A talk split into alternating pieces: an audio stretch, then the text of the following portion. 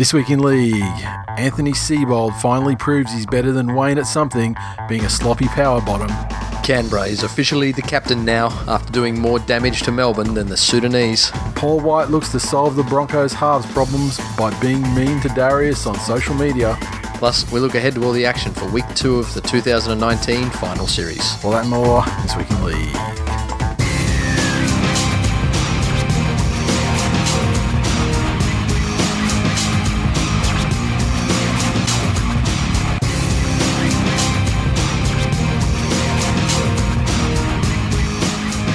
Welcome to this week in league. What is it? Episode three thirty six. I'm Nate. And I'm Jay. Doing the Eagle Rock, baby. How fucking good. Let me tell you, the only way it could have been better if it had been we had got the Broncos and done that. like, other, I mean, the old Yeah. enemy, or should you know, the old pocket holding fucking bitch enterprise that are that is the Cronulla Sharks, proved that in 2019. One hoodoo is still fucking real. Like that that hoodoo shit. You always look at it and go, "Wow, statistically, that's fucking that's that, that's some heavily adverse fucking you know conditions. But in reality, that's fucking bullshit. I mean, Yeah. there's you know times and places and rosters and blah blah blah. Yep. But they proved that uh, hoodoo is more powerful than fucking roster in this occasion. And Fucking um, it is, isn't it? and Penrith, even by by not being in the finals, they they fucking won the trade You're welcome. because at least they got fucking Maloney to you know do some good shit and, and you know in, being instrumental in helping the Blues retain. That's it. you know that's something. And look, Penrith had two jobs this season. The other one of them was to keep the Wests Tigers out of the finals by beating them by one point. yeah, and not only that, I mean you kept them out of um, tenth as well. Yeah. by by beating That's you know it. by flogging the fucking Knights at the end. Exactly. So Almost so badly that you took ninth, but I was made up like 154 and against in one fucking game. But um, yes, yes, yes. no, my week has been much sadder. oh, really? Yeah. I, Well, um, how how so? well, you know, we're we're out, and Yeah, but I mean sometimes. you know, like uh, sometimes like I and, I and I've had seasons like this myself. Sometimes though, it's like thank God the fucking pain has ended. yeah, like, could you imagine being a Titans fan? I mean, it's Oh, like yeah. like ten times worse than being like a, a, fan, a fan, like a, a Penrith fan this year. Yeah, 100%. Like easily, maybe one hundred times worse. Let's Yeah. be conservative. But, uh, and um, look, I'm, I'm listening to for them, it'd be just like. Thank fuck! I don't have to like see this on my social media, or I don't have to fucking suffer through another eighty Yeah, minutes of these frittatas true. trying to fucking That's true. Fuck the football, and you know, Yeah, so I've been listening to a lot of '90s R&B, watching highlights. You know, like, you know what? Watching Kikau barnstorm through people. Oh, I thought you. I thought you thought you were watching nineties R and B while watching like you know the the early nineties grand finals and like shit like that. No, no, no, no. Like this season's yeah, okay, highlights. okay. Well, the, the season's highlights is like crash ball to Kikau. Well, you know, Kikau like the Oh, and then you like a Toni Braxton soundtrack. The Bill Kikau fucking just oh, it- oh. it's phenomenal. I wish I could think of some Toni Braxton lyrics off the top of my head right now. Unbreak my heart. yeah, would that one would that one really did that one work though? It should, surely needs to be a bit more. Take that bad sad word goodbye. Bring back the joy to my life. It's just like crash to Kikau, Slo- sloppy defense for Toto. Naden, Naden doing, Naden doing something, and that's it. Yep. Oh, and then Cleary selling dummies in the last two rounds. Yes. oh fuck, it's a shame, but um, I am I am fucking surprised and uh, delighted to be alive at this at this stage. I mean, Yes. it, it could not have gone better than it did. Mm. And the, the, the, problem the problem is this shit. It fucking it's it's the hope that fucking kills you. In the and like Yeah. so so so you go into the game, and what I expected was uh, a good you know, you know like a good showing, and like you know sh- the same sort of you know desperate, you're hanging in there, blah blah blah, but eventually getting overwhelmed perhaps. And uh, so, for, so for them to like come out of the blocks, and you're like fucking, and at half time you're like, oh shit, like you know, if we lose now, it's going to be ten times fucked. Yeah. because you you'd, you'd convince yourself of this scenario that you know you expected, and uh, then when it totally upends it. But yeah, anyway, we'll get into that shit uh, with some news stuff. uh, this week, I didn't look too much about the articles because a lot of it is bullshit. But I mean, I, there's a couple of things we should talk about though, and um, I think the Broncos today. The news came out that the uh, the Broncos were spotted at um, Harpoon Harry's Hotel in Surry Hills near Oxford Street. And just a little bit of trivia that I was uh, made aware of today Harpoon Harry's was the second finalist for where our members meetup was going to be last year, and then it ended up being at the other place, like Yeah, that barbecue wow. place. Okay. But Harpoon Harry's was the other one that was on the shortlist. Wow. So anyway, Who gave us the other one? both came from uh, Sam. Okay. Yep. So and he, he was because he was doing like manual like legwork, going to places and and you know checking checking them out for suitability and so on. Um, but the Broncos are yeah, eight, at least eight Broncos were spotted there. Uh, eyewitness confirmed. Uh, Matt Gillett. Andrew McCullough, Payne Haas, Dave Fifita, Corey Oates, Anthony Milford, Joe Ofahengaue, and um, Shitasaki. They were all there and uh, in the you know, in the pokies room until late. Fifita was playing the, the well. The rest of them apparently left around 11 p.m. Fifita stayed playing the pokies line afterward. Now, there's a couple of ways to look at this. One, well, uh, now the Broncos have come out and said no one's getting fined or anything. They didn't break curfew or anything like that. They didn't break curfew. Yeah, so I guess there wasn't a cur- I, I guess there wasn't a curfew. I don't I don't know. I mean, there's there's a couple ways to look at it, and that, and and I'm just going to put them out there 1st and mm-hmm. then then we can discuss the various merits of them. The first one I've seen online is. Oh, what do you, you know, oh, big fucking, they're playing the pokies and not drinking. Like, I mean, yeah, but before a game that was to be played at 4 p.m. the next afternoon, what, what do you want them to do? Just fucking sit in the hotel room staring at the walls.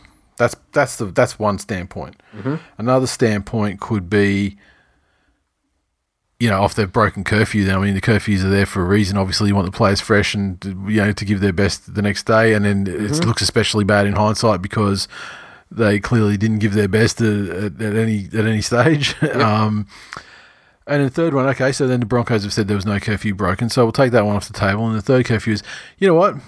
It's a fucking finals game. It's a big occasion.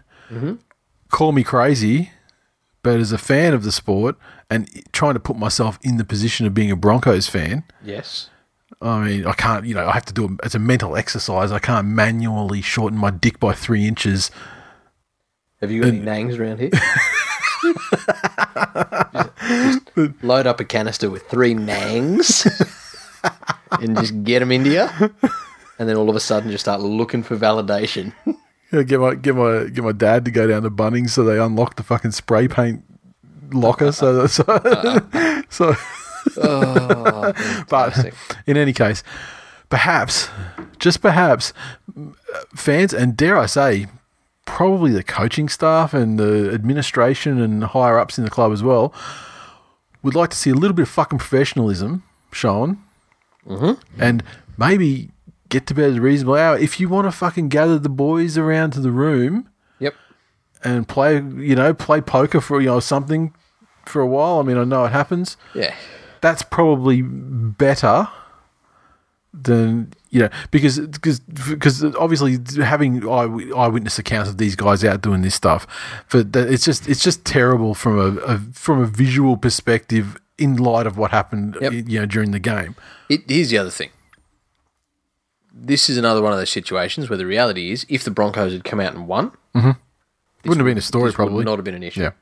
You know, someone might have mentioned it, and then there might have been a couple of people Yeah, having a go at the gambling angle, yeah, which is fucking weak. that's fucking stupid. Um, no, I don't think I've actually seen. Oh, yeah, I, I take that back. I have seen that. I went to some Broncos fan groups on Facebook today, yeah, and they're all like, "Oh, if they've got money to gamble, you need to shorten their contracts." Um, okay, Oh, God, that's that's tremendous. okay, because everyone in every poker room's on over three hundred k. Every every time every time uh, you know one of my Broncos friends has must have liked or commented on something and it's been thrown up into my Facebook feed from a Broncos fan group or the official Broncos Yeah. page. I just, I just comment just like crying face emojis, like four lines every every time. It's just fucking fantastic to see. But look, at the end of the day, I don't have any problems going out with players going out and doing this sort of shit. However, it's not the most. Prof- it does speak to perhaps this this lack of like a you know mental focus on the task at hand. Yes. And in the and in hindsight, after looking at the results on the field, it looks even worse. Yep. So I think perhaps just from the just from the general you know how it looks standpoint, perhaps they could keep things in house. And if the club wanted to organise Yeah. something inside the hotel where the players could, you know, Yeah, and look, did, I guess going a little bit left on this, it to me maybe speaks of of Seibold, and, and I've seen all this stuff that he's lost the dressing room. yeah, Um, maybe it is a situation where the players do need a little bit more structure. Maybe if there wasn't a specific curfew in place, yeah, maybe there needs to be one. Mm. This does smell a little bit of, to me like you know good old Broncos coming in and going, oh no, there, there was no curfew, so they didn't actually break anything, so we don't have to. Andrew G quit, so he doesn't have to talk to you. Um, who was it? Payne Haas that was in trouble at a family barbecue and resisting arrest or something. Or Well, he's got the he's he's he's got the loose family though. I don't think he was. I don't think he was um, at fault or to blame or anything. I think he was trying to break shit up because I think his mum's loose. Yeah. I think his mum went to whatever jail. it was. Yeah, Yeah, you know, um, yeah, there you go, nothing to see here. Yeah, But you're 100 percent right. For for players to be doing that, at the very least, it shows very poor judgment. yeah, You know, it's not about being in an alcohol serving establishment. It's not not about you know there was one group here and another group not there. yeah, yeah, Um, the other worrying thing is there's some pretty senior players either in tenure yep, or in importance yep, to the club. yep. You know, um, it, it goes a long way to explain the performance and the focus. Yeah, at, at, at the end of the day, I don't, I don't have any problem with players doing that per se. Uh, yeah, that was probably a little bit, a little late, but at the end of the day, the games are all played in the late afternoon or the evening, so Mm-hmm. you know they're going to be sleeping until fucking lunchtime or whatever. Anyway, I mean, that's, Eleven that's- o'clock is not a terrible time to No. finish No, anything. no, but just yeah. Although, what was the thing? Haas was there till like two a.m. or. Fifita was yeah, he was there. For, yeah, was yeah, there he was, he was he was going after the rest of them were gone by eleven. But um, That's either some great luck or a problem. Yeah, well, the, the Broncos. The, the thing is that that's it's it's more like a, a representation of where their culture is at at the moment. Yes. and then for the club to come out and go, we're not going to fuck anybody up over this. Uh, they didn't break. So, I mean, so then, so then they're basically accepting that Yep. as a as a, a cultural thing that's happening right now. And you know, maybe they might ream the shit out of people over the over the off season and Yeah. and try and you know set a, a draw a line in the sand at what the, this new standard is, and maybe things will change. But I mean, like if you're a Broncos fan, it's like when I talk about players fucking joking and shit with the opposition after they get it. flogged. Um, I didn't really, I didn't really watch the, you know, the, the handshaky sort of moments of the of the game afterwards to see if, Hmm. but I would hope that if I were a Broncos fan, I would hope to see that those players were fucking crying or f- Yeah. just filthy, like just Yeah. quick hand slap and get fuck in the dressing room and Yeah, start it- kicking shit. If if you're away on a business trip and you're trying to present something to a you know a group or to clients or whatever Yep. it is, and you've got the one bloke that stays at the pub playing pokies, even if he's not on the piss, Hmm. till two a.m., four a.m., whatever it is, yeah, and then the next day, if he's at any less than hundred percent, yep, then in any normal workplace you filthy at him again. yep. That was poor decision making, and it's had a direct impact on the next day. Oh, and we've been there. We've all been there. I, Yeah. you know, I, I, was- you know, I- young. fuck, I remember when I was living in Japan and we had um New Year's, and I got so fucking blind. Like I was blind. I was drinking till like five in the morning, and I started work at six, and I was fucking blind, and I was working as a chef. So you know what?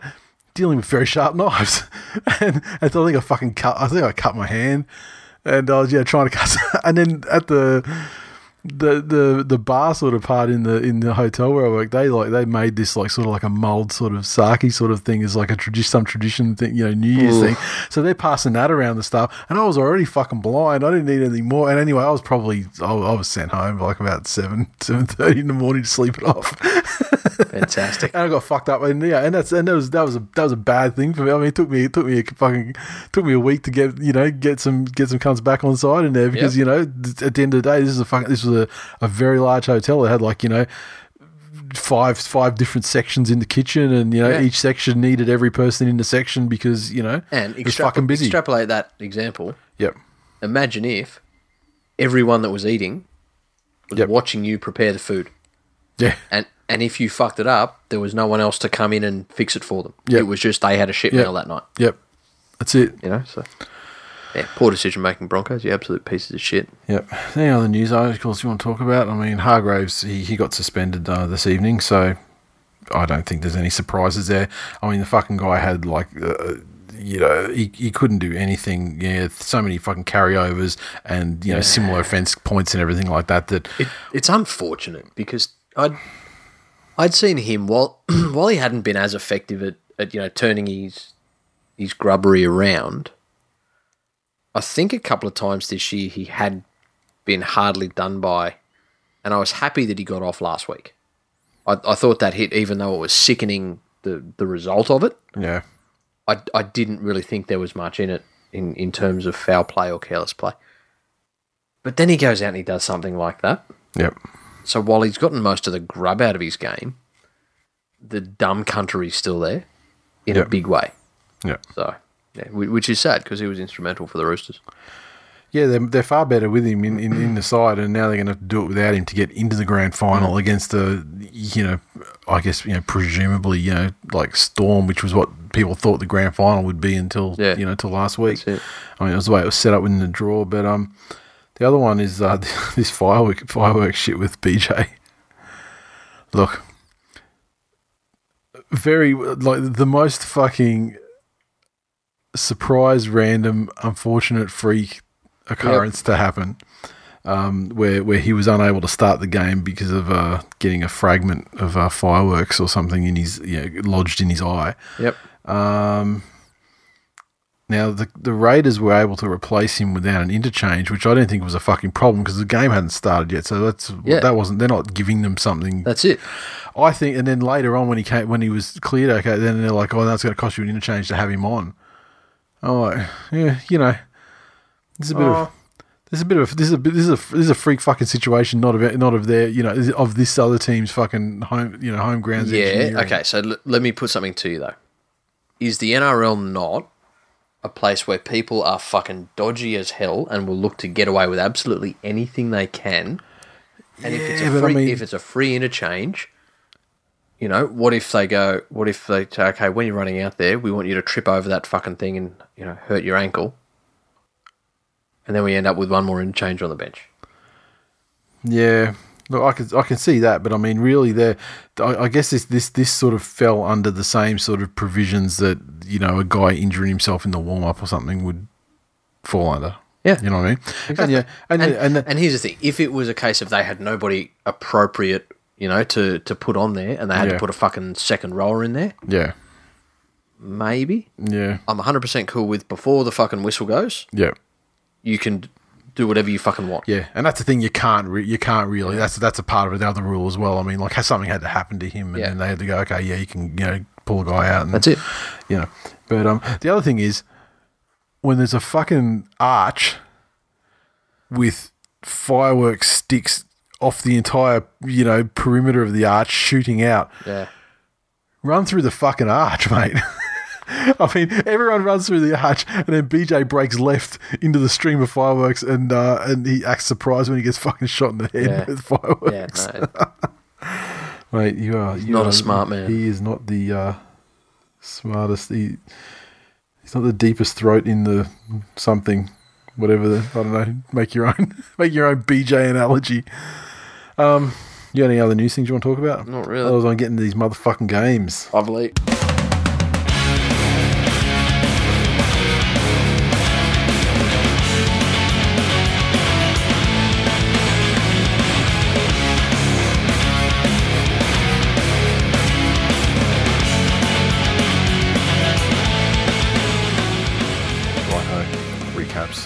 And the first game on Friday night, the Roosters 30 smashed the Rabbitohs 6 at the SCG, a crowd of just under 30,500. Uh, the Roosters tries to Manu, Mitchell, uh, Orbison, Cordner, SST, and Tedesco. Mitchell, two of six conversions and a penalty goal. The Rabbits, their six points came from a try to Reynolds and a conversion to Reynolds. The Roosters now proceed to week three. And uh, they'll host the uh, ultimate winner of this weekend's Storm and Eels clash. It was a uh, pretty textbook performance. It was. I mean, it, it was still it was still the the same Roosters of late where they had one good half, Yes. but this half was the most perfect half of football you could probably ask for in Yeah. 2019 from any Yeah. football side. They started fast. I mean, the you know the, the Rabbits with an early mistake and it allowed the Roosters to get good field position and score like a couple of minutes in. Yep. And then then they basically kept their foot down for the entire half right to the end. Uh, scored another try to take what 26 nil or something at the break. I mean, Yep. it was it was just flawless, and there was fucking nothing that South could do about it. The thing that's surprising about this is that it was actually an extremely high quality game of football. It Yeah. was fucking non stop, Yep. end to end shit. There were two penalties apiece. Mm-hmm. You know, the Roosters made five errors to the Rabbits six. The Roosters missed nine tackles. The surprising thing is the Rabbits only missed 18 tackles. Yep. And that's why this Roosters team is so fucking dangerous because all they have to do is bust you once. Yep. You know, once, and then they'll just put it on from there. Yep. And now they got both sides of the field firing. Mm-hmm.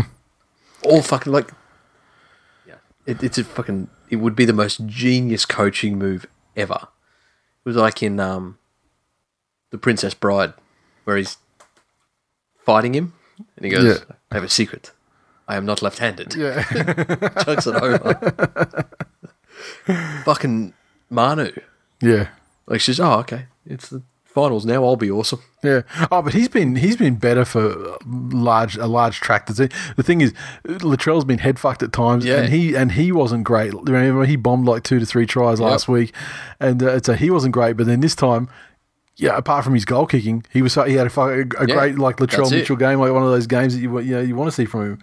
Um, and like we mentioned, we are talking about him being suspended, but Letter's instrumental again. Um, just fucking amazing. and and plays a dominant, imposing forwards role. Yep. Yep. Like, you know- and you know, the argument could be made that the the the lack of Sam Burgess is like you know pro, uh, like an opposing force to you know their equivalent. I guess you know it it could be made, but I mean I, th- I think what the Roosters learned last time was that they really needed to go out and match South's intensity. Because if you look at that game hmm. that South's won back in the regular season, yeah, Roosters had them covered when they when they were up for it, and then Yeah. they sort of sat back. yeah, And like I'm not, I'm not saying they tank that tanking that game, but they definitely they sat, but they sat back in that game, and I don't think Souths forced them to. I think they just did. but then when Souths came back at them, yeah, the Roosters weren't expecting it and ready for it, and that's Yeah. when Souths came back over the top of them. Yep. But uh, no, they they were they were f- almost flawless in this game. It was a very impressive. And the thing is, and, and I mean, like, it's it's easy to shit on South, but a lot of those tries. I mean, I can think of those. There was that one. There, there was that one to Bo- to Cordner that was just fucking ter- like soft as shit. But like some of the- like some of these other ones were just brilliant fucking tries as well. Like Yeah. they, like they, they, there was, it wasn't like South. You know, like other games we'll talk about coming up. But I mean. They had to they had to earn those tries. They were Yes. just fucking crisp. Their execution was just amazing. yeah, Um, I don't know what else you want to say about the game. I mean, well, I guess we've got more time to talk about games games tonight, but really, I mean that that just came that that that's what it came down to. I mean, Rabbits obviously hope to rebound with hope, hope Burgess gives them something, you know, to to return, bounce back with. But the other thing is as well is that like Dewey and and like and Johnston, like you know, the fullback and the wing situation there, I think they got exploited a little bit as well. I mean, like Johnston has been out for a large part of the year. Dewey's like he's he's been okay at fullback, yeah. but I don't think he's okay. Well, they stuck him out on the on the right on South right. Um, I think that got exploited a bit. because that's where a lot of the a lot of the softer Which tries is- came from. Which is interesting because every time Johnston's come back Yeah, this year, yeah, they've looked better, and I've Yeah. caught myself sort of thinking, "Fuck!" I'd, I'd completely underestimated how important he was to their backline. because remember when he wasn't Yeah, a good fullback. Yeah. Like he was, he was there, but he was he was trash. And he's actually turned out to be an important piece for That's them. it. But um, yeah, the Roosters looking very fucking good. Like I mean, the, the- as a fan, you know, you couldn't be happier if you're a Roosters fan. And I think I guess at this stage, you're just hoping that that's not the peak. Because that that's a that's certainly the, the that's certainly the high point. That first half was their high point for this season by far. Yeah. They don't need to improve much. They just need to. No, do they it need to for, main, they just just maintain that. for yeah. uh, That's enough. But for a longer time in the game. Yeah, yeah. Because yeah, I mean, I you know once again you get the feeling that this game it was well and truly won by half time. So while it was still kind of you know fought you know fairly willingly, there was de- it was definitely a drop. It was one of those situations where the games South had conceded that the game was a foregone conclusion. Yeah. Um, and and and the Roosters knew they had it won as well, so it was just a matter of doing enough. Yep. Uh, you know. Um, what do we got here? A lot of tweets. Uh, Little Buffalo. Can we put out an amber alert for the Rabbitohs left side defence missing since 7:50 p.m. Mm-hmm. Mister underscore Sharkmeister. Finals Manu is greater than Origin Gagai. It's a big call. Clevo. Turning off the boomers loss to this shit. South is this shit. South is serving up as a kick in the cags. Wanking an early sleep it is. Okay. um, also, bigger receptacle. Stepdad's furry gloves or South Sydney. On this Sydney, occasion, because the gloves weren't the receptacle. no, they were they were collateral damage. Yeah. Yeah. Um, Alpha Ben RL. Roosters poured on the form tonight. Kiri Boyd and Letters were absolute flames. Wow, very happy with that. Uh, Super Grover. The Roosters fucked the bunny so hard that Easter will be cancelled next year. Ha ha. The Raiders 12 defeated the Storm 10 down at the Korean Housewife, tick over 20,000 in attendance. The Raiders 12 came through tries to Simonsson and Bateman. Croker, two of two conversions and missed a couple of penalty goals. The Storms 10, uh, a try to Vunivalu and uh, three penalty goals to Cameron Smith. Very telling that um, the methods of scoring there, isn't it? It's been a little while now that the Storm have had trouble putting mass points on through scoring a try. Yeah, and I mean the try that they did score was you know it was a perfect kick. You know, great great jump and take and you know power to sort of shake off the last guy and get over. But um, it's a very a very evenly and closely fought game and a bit of a dour struggle really. I mean there wasn't a, there wasn't a lot of highlights for either side. I mean I feel like Canberra probably had the better of the you know m- the, the most of the game. Certainly the start, very fast start Yep. with the replacement Simonsson who was there. You know, Yeah. only, only through the fact that BJ had the fireworks in his eye, and uh, he scored almost instantaneously. Like it was you know only a couple of minutes in, Mm. and um, but then the Raiders they had to wait until the like second last minute before they Yeah. you know before they they got over the line again, and I, I felt like they, they did really well in the in in the ebb and flow of the game. But there was a period there where the Storm came back, you know, through you know via penalty goals, got it closer, then they actually got in front, you Yeah. know, and, and remained that way for a long time uh, through that try. Yeah, Cam- Canberra's start was off the back of their defence. Yep. hundred percent. And while they're never gonna, you know, be be your top defender or your top tackle maker, I thought Sezer had a very good, especially first half defensively. he he pla he was like a it, it, he played the way he was playing defensively because it was pretty much he just had one target and it was just Yeah. like Papenhuyzen. Yep. And like and it- honestly, the way he played, it was like Papenhuyzen fucked his wife. Yeah, I mean, it was like vendetta sort of style. Yeah, you know what I mean. Like that's it. he was always, you know, didn't matter where the kick came from. He was always the first guy down there. Yep. and he was like giving him the business as well. Like he wasn't Yep. just he wasn't just tackling him and being the first contact after on the return. He was like hitting him and like you know chucking him onto the ground That's and it. giving him the business. Yeah. You know, and, and good this- strategy for a young guy too. Like the try sort and of fuck thing- him out of the game like that. How many times do we see it in a rugby league game that you know it's, it's almost that thing of a, a rising tide lifts all ships? Yeah. It, it's the the Jonathan Thurston effect. Yep.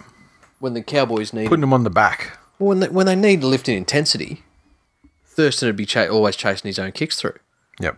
and then the rest of them would just start keeping up with him. So he was setting the tempo of, of their defence. So no, I think Sezer had a very very good night. You know Melbourne are in trouble when they go away from their structures, Yeah. and there were a couple of times where you'd see you know um, instead of being a dummy half, Cameron Smith put himself in first receiver Yep. and was putting end of set kicks in. That's how you know you've you've got Melbourne and they're a little bit shook Yep. when when they're trying to do things out of form. Um, you know the, and at the end of the day, Melbourne gave away far too many penalties. They had fumbles on far too many chances. It was just a completely un-Melbourne like performance, and it was the same the last time they played the Raiders. And capped off by just like a very uncharacteristic, you know, working it out from your own your own you know own twenty. Yeah. And Addo Carr, you know, dropping the ball in yeah, you know strange sort of fashion. that's it. They only completed at seventy-five percent, yep. which is just un-Melbourne like at all. It- Yep. you know, they're that team that when they're behind, they get extra conservative and extra careful. So, Yep. um, no, well done, Canberra, and what a fucking mental advantage! Yeah. What a fucking mental advantage! you know? Yeah, I mean, if you know, should they should they meet them again? And I'm, and, you know, it's while I wouldn't say it's likely. I mean, it's certainly a Possible. it's a possible scenario. I think, it- yeah. So, uh, and yeah, and I mean, if it happens, it'll be the grand final, and you know, Canberra will take a lot of confidence from that, especially doing it, doing them at home twice in a matter of like a month or five Yeah. weeks, or you know, not a very long period That's of time, and, and both times at the business end of the year. So, you know, there's a great job by Canberra, and um, and I mean, Yeah. the Storm, like fuck. I mean, I know, I know it was a weird thing when Fox jumped, dropped the ball, but my God, like jumping, you know, it's so unstorm like to see scramble defense where like you know four or five guys are chasing Yeah. the fucking center out wide, Yeah. allowing like, and no one's no one's backing up on the inside, you know, covering the inside ball, you know, yeah. just like it was. It's crazy to see him open up like that No, you're right. but um, you know, it was a, it was a great effort by uh, by the the uh, the, Raiders. Raiders. Yeah. and uh, yeah, it was a narrow win. Doesn't matter how you got there, but uh, you know they were, they were in front at the end. And then the other thing out of this game, of course, was the, the situation there where there was the short kick off and and Vunivalu jumped for it and he landed and his and his fingers landed fractionally inside the touchline. Yep. Uh, and and the touch judge that ruled he was out, and um, you know that Mm-hmm. that was that. This, there was another set. The, the the Raiders had a set after that, and the Storm had a set after that as well. So I think it was during their last set. I think that the Oh, Storm, yeah, I think it was. I think the Raid, well, the Raiders got the would have got the ball from the scrum, and then then the, the Storm had one last chance, but they were coming from sort of you know deep Yeah, by thirty or whatever. further Yeah, out. yeah. But and and the amount of outcry over this singular call in the game Yeah. where it's like you would swear that fucking Vunivalu had jumped up and taken the ball and landed over the try line. Yeah. And it was a disallowed try that was incorrectly No. ru- ruled on because it cost them the fucking game, apparently. It it goes to the psyche of somebody that would support a piece of shit club that systematically cheats, ah. and then you know wants to claim those premierships that they won while cheating. And the fu- and the, the, the, the fucking audacity, though, to complain about the, about a singular refereeing decision in a hmm. singular game when it probably happens to you once a fucking season. Yeah. this is what this is what it's like for teams that play the Storm week in week out. Yeah. But the, the, the, the, all that aside, though, you scored one try in 79 minutes, but you were definitely going to fucking score a try from 40 meters out. You hmm. know, with a set from 40 meters out. Fuck out of here. Although I did see a journo on Twitter talking about how, you know, the reason they shouldn't whinge is because they're a mathematical improbability to score again. Because they'd only scored one try in, you know, 78 minutes or whatever it was. Oh, I'll say it's, it's saying with one minute left, you was like 179th. Like Yeah. in Well- in in a situation with split second decisions and reactions to those decisions, that's not how probability works. No. You utter fucktards. and for you to actually speak those things in public, Yeah. Did he try and say? Did he try and like like like actually put it forward as like a mathematical fucking? it, basically to say, you know, um, Storm Storm fans, he, look, he, his heart was in the right place, I guess. Yeah. Like Storm fans, you you can't be upset with that. You'd scored one try in seventy eight minutes. You the probability of you scoring one in 40 ah. seconds was. Look, I mean, we've seen how many times have we seen teams score like you know in the last thing, but at the end of the day, you've got to look at the fullness of that game, and you've got to look at the look at some of the facts and of the scenario where Canberra's defense has been fantastic for I, I the about entire season. I'm just saying that's not how probability works. Well, yeah. I don't think he would have been talking in, in, a, in a mathematical sense of the. no, he you know. was. Okay. Well, that's fucking stupid. Yes. Then. Yeah. I mean, you can talk in the sense of like we've just seen the entire fucking game. Very fucking unlikely you were going to score on that Correct. set as opposed to the other, Correct. you know, fucking, you know, 30, whatever that you had during the game. That's it. Because let's face it, the way the Storm went in that game, they probably would have just knocked it on anyway. Um, but yeah, good job, Canberra. They uh, they'll enjoy a week off, and uh, they'll look forward to hosting Manly in week 3 Getting fucking smashed again by Manly for the third time this year, bitches. Uh, Adam Brockman, I cannot stress this enough. Fuck Melbourne and suck my dick. I like the cut of your jib, sir. I'd like to subscribe to your newsletter. uh, Devon Head. Holy fuck, I'm hungover today, boys. Don't remember much about the game except Canberra scoring first and then Melbourne getting dudded near full time, which I cheered massively for, and I think that's when the old lady Storm fan called me a retard. Okay. You know what? We shouldn't. We isn't that what we do now? We try and cancel her. Yeah. We her you can't, banned, you can't, banned from games. you can't use a, you can't use the R word No. with a hard with a hard D at the end of it. Yeah, I mean, you can't. that's it. You need to put a soft F She, in front of it. She she is she's cancelled. Yeah. Um, Fucking no hosting Saturday Night Live for her. Troy, I said the the sweetest of rest fault results you will ever see. Agreed. Tim, uh, Melbourne, the once great beneficiaries of dodgy calls, have had one go against them for a change. Not that it would have changed the result anyway. Up the Raiders. Hectic. Who would have thought someone named BJ is taking a shot to the eye? Norts, Storm are the Raiders, bitch. Yes. Uh, Sam said, suck shit, you cheating, purple, spamming Gronk fuckwits. That was said in Facebook because it has been a problem. There's been a pestilence of uh, locusts Really? sp- spamming fucking just shit posts. All Storm. Tristan that are awesome. The only way that game could have been better is if Touchy then ran onto the field and punched Cam Smith in the balls.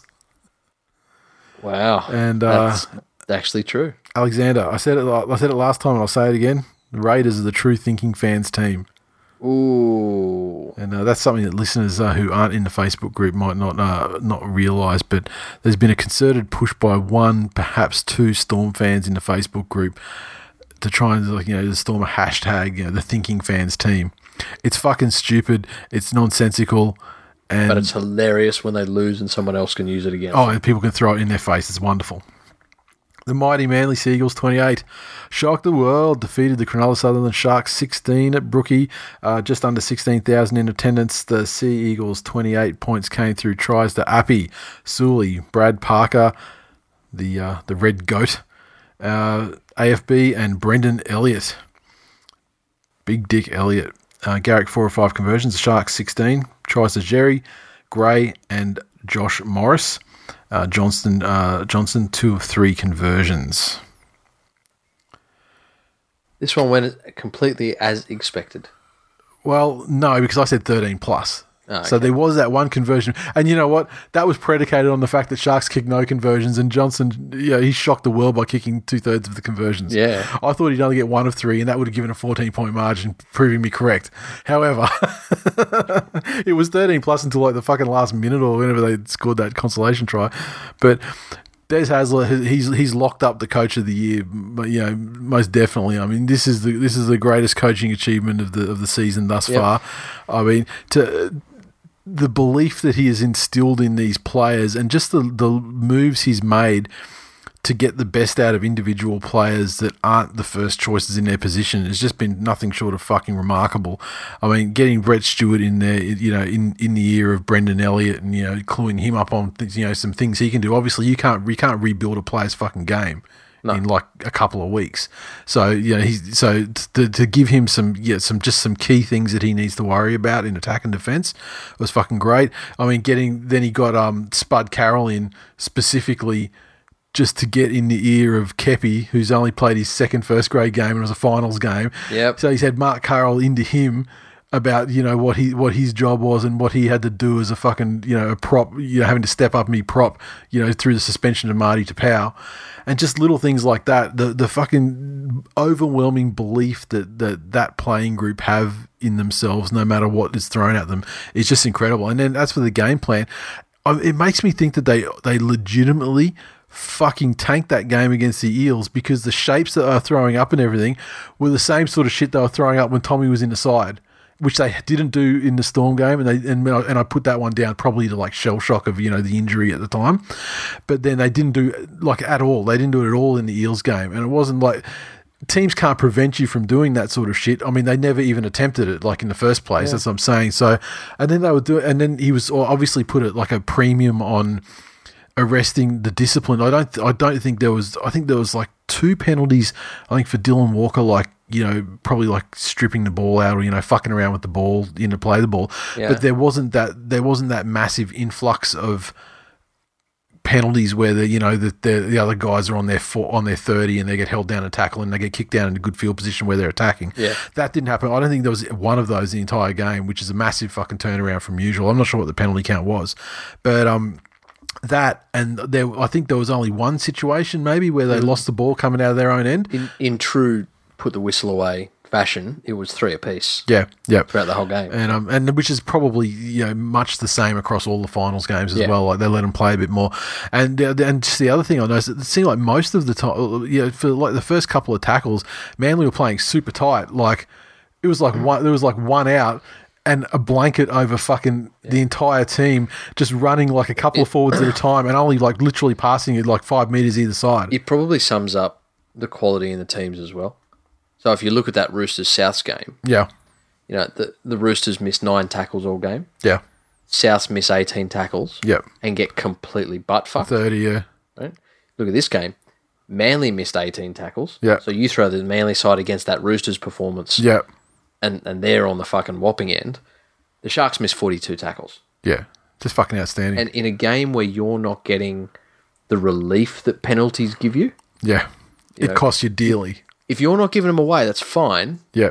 But if you're not getting them yourself either, you know, when you need that little just extra little pick me up, Yeah, you know, like when you when you it. when you are getting pinned down. I mean, 'cause, like Cherry Evans, he's because there was there was a lot of similar things that have happened a lot of times in Manly games. Like for example, having trouble working out of you know barely getting up to the thirty meter Yep. line, working out from your own end, and then even when Cherry gets a kick away, even if it finds the grass, they're still kind of tackled around their thirty or you know plus. So starting from reasonably good field position, but um it was just a, a tremendous like the young it's just one of those one of those things where you have all these wild cards in there like Keppie who's young and uh, like the other debutant it- who's uh, name the, I've the Sharks missed 42 tackles. pronounce. Manly had eight line breaks. yeah That that opening stanza that Manly just came out and blew them away. Yep. They were just never going to re- recover from that. Yep. So. Yeah.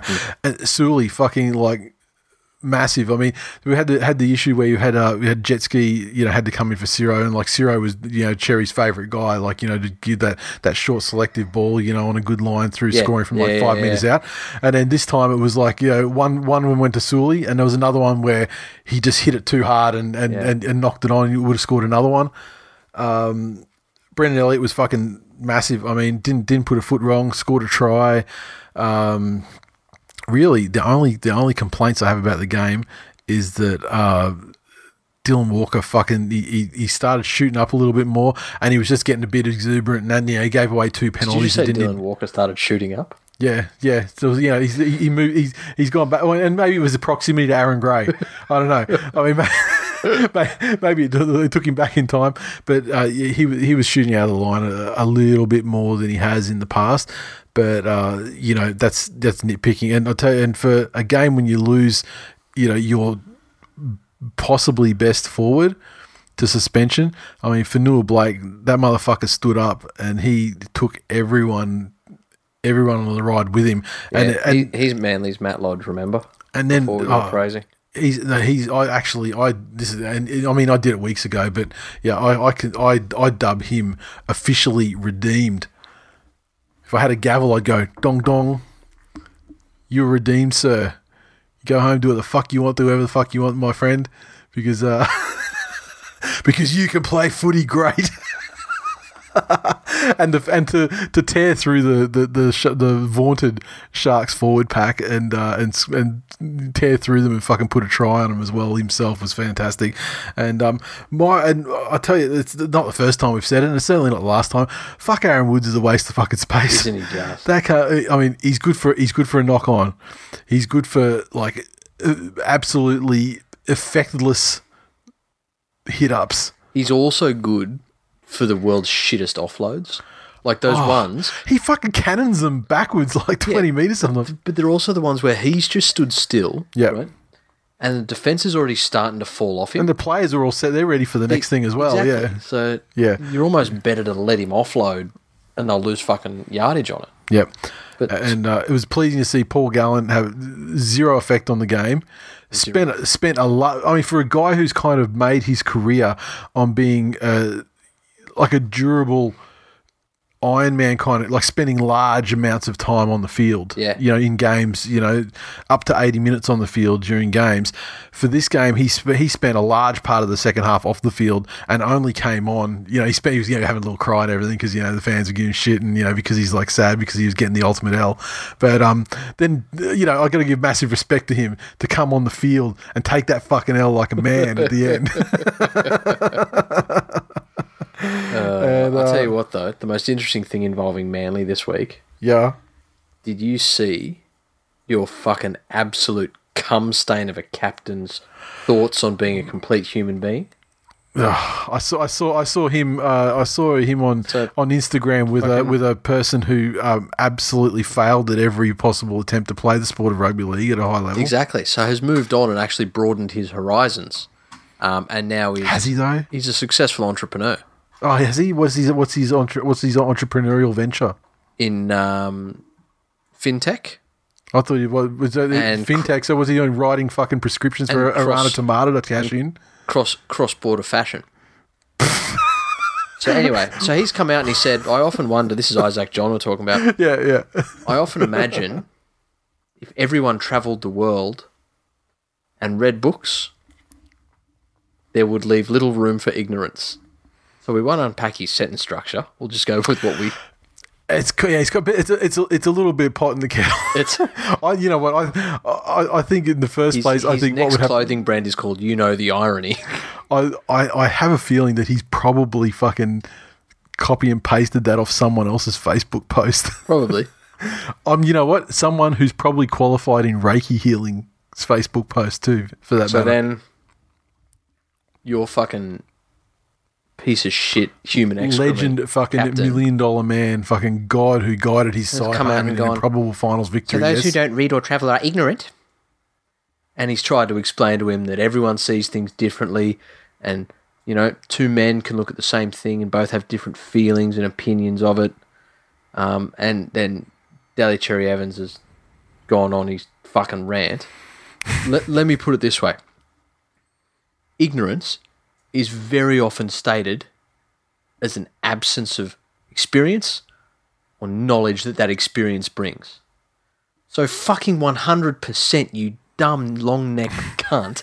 If more people did travel more and experience other things and read great works by other people and gain their points of view, it would most definitely lead to less ignorance.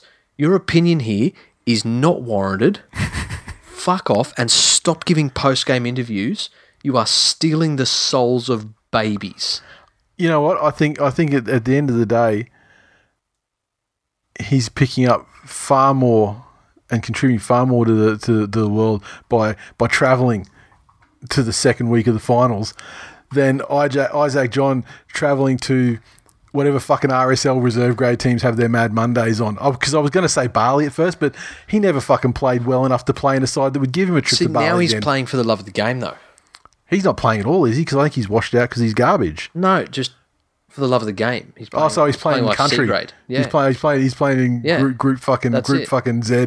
that's it. He he's not there, sitting there, throwing his fucking uninformed, uneducated, worthless, fucking intelligence destroying opinions around, being fucking wrong all the time. He is on Instagram.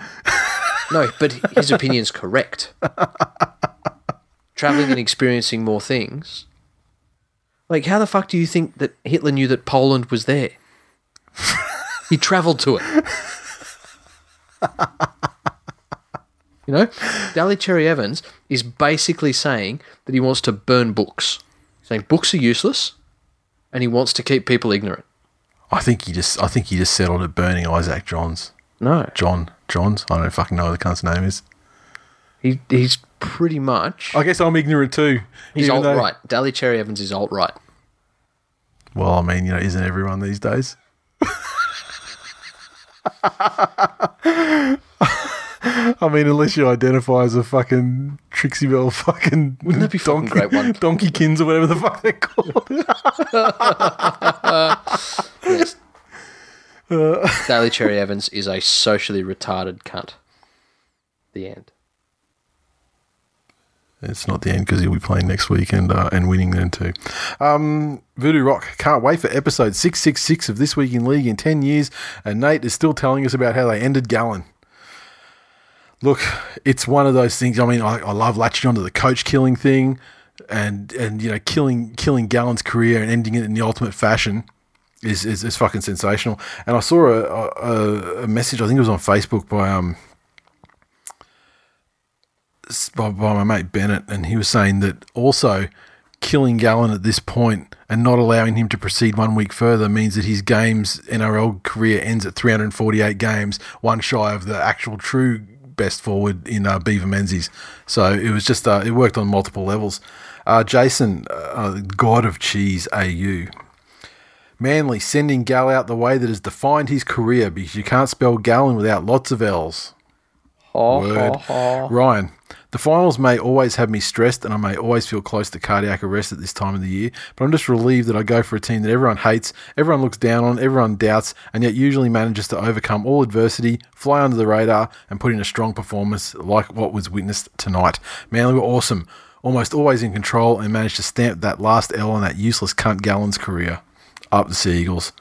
Thank you, sir um, could have used you know could have used some editing bit you know bit more concise but I, I 100% agree with all the all of it.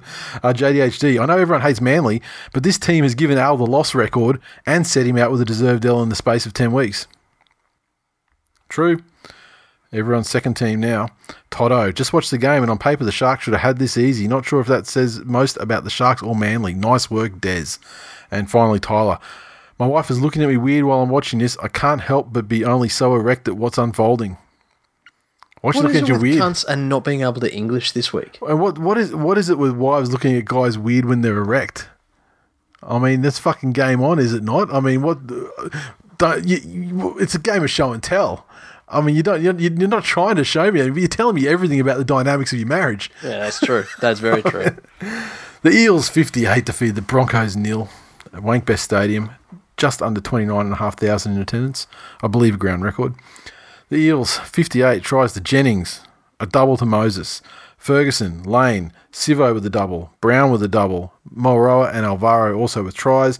Moses, 6 of 10 conversions, and the last one, disrespectful one, went to uh, Manu Ma'u, and uh, he got it, and uh, the Broncos, fucking nothing. Zip, nada, zilch, yeah. It- niente. We alluded to this in the the Pokies room story. Yeah. This really was a team that it it stinks of this fucking millennial passive aggressive I'm not going to try so it reflects badly on somebody that needs me to try. Yeah, let's first thing let's let's let's you know light the fucking candle or whatever you like to say. Mm. Like the Eels played the Eels played very very well. Yes. They they played well for the 80 minutes of the game. It was probably the first 80 minute performance they put in this season. They played very well, bordering on brilliant for you know several of those minutes. I mean, a lot of it was there was just no fucking resistance from the Broncos side. Just like it was, it was like Benny Hill music shit too. Like Yeah. they scored that try when the ball bounced off fucking Darius's Yeah. back and like just dumb shit like that. But there's you know there is no question that fucking you know Marnie with you know these the one tool he has in his fucking kit bag, which is like a twenty five meter fucking bullet from left Yeah, to right it- pass. I mean, like to, to to lay on a try for Moses, and that kick that Moses laid on for Jennings for the first try of the game. I mean, there was some brilliant fucking moments, you know, mixed in with all of those absolutely fucking soft moments from the Broncos. But holy shit, when you got these guys that want to lay claim to being, you know, this best young forward pack and and, and guys that have been vaunted like, you know, like Haas and uh, and Fifita, who's had a fantastic year otherwise, completely ineffectual against a Parramatta pack that realistically is is low, if not completely devoid of fucking name brand recognition. And then you get the fucking Matt Lodge did fu- he did nothing except like he started to get cunty like he sort of arced up at one stage and looks like it was you know looked like it was going to be on a bit. Uh, I think it was with Moses because obviously you know he doesn't pick on fucking forwards he picks on small people like Yes, you know like it. Americans and Yep. uh, yeah and German women Yes. much more his size. And uh, you know, and if there's one thing that I've often thought when watching rugby league this year is Mitch Moses does have the demeanour and general look of a German woman. So I can understand why he perhaps you know thought that perhaps he had to die that night. But uh, That's just uh, after after assist, you, you Gutho yelling out, "Yes, Fraulein!" um, yeah, and well, that's it. You don't want to take anything away from the Eels no, no. because They've got to play what they've got to play what's in front of them, and not only did they play what's in front of them, they played to an extremely high level and was they were on, like in in opposition to say the Roosters, they were on for the full fucking eighty minutes. Yes. like they had the, they had the game won at halftime as well. Yep. but they didn't. ta- You know, they they were obviously you know resolute that they were keeping the you know their line. Yeah, you know, clear exactly. for, you know, for the game. Exactly. And not only that, they went on with it, and then eventually it got to the point where, because sometimes when these games, when they have gigantic leads involved, they sort of devolve into a bit of a mistake fest where the team that's winning is just chucking around trying any bullshit, Exactly. and the other team that is don't give a fuck, and they're kind of doing the same thing as well, Yeah. and so you just end up with knock trading knock-ons and that. But that didn't. The Eels, you know, they kept their shit crisp for the eighty minutes. They were trying to put on tries for full eighty Here's minutes. The thing. Broncos threw it away in defence at the end, but the Eels were, you know, they were trying to put Yeah. To the sword the whole time. Looking at this game again, um, exactly the same like you said as all the others. Four penalties apiece, Yep. so it was just more free flowing.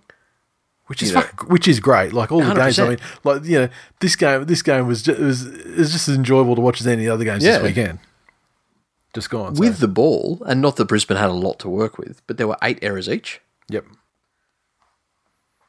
Brisbane only missed 35 tackles. So if you were just looking at the defensive stats, yep, they were actually better than Cronulla were in the Manly game, yeah, just on, on missed tackles. yep, But this is where Parramatta really excelled. It was in that almost rooster like performance of they took advantage of everything that was given to them. yeah. There, there was Well, and, and there was and there were things that you know where they took advantage of shit that wasn't given to them. I mean, like that first try, for example. I mean, that was a pinpoint kick that Yep. just fucking dipped exactly where it had to. Jennings and- fucking turned back the clock. Yeah, yeah, and he and it was a great take. I mean, those things, you know, there, there were a lot of tries that was you know not necessarily missed tackles. As Oh well, yeah, you know. yeah, exactly. But uh, yeah, no, at um, yeah, Broncos. Fuck, where do you go next year? Perth, bitch. Okay, Or send them to fucking Ipswich. I don't, I don't, you know what? I don't give a fuck. The fan base, and I'm not talking as a generality. I know lots of Broncos fans are fucking great. I love them. I know two, maybe three. But there's a, there's a, just, but the more you think about it, the more you know. no, The more you think about it, the more you you like more people than I do. Yeah, that's possible too. I'm a people person. What can I say? But the,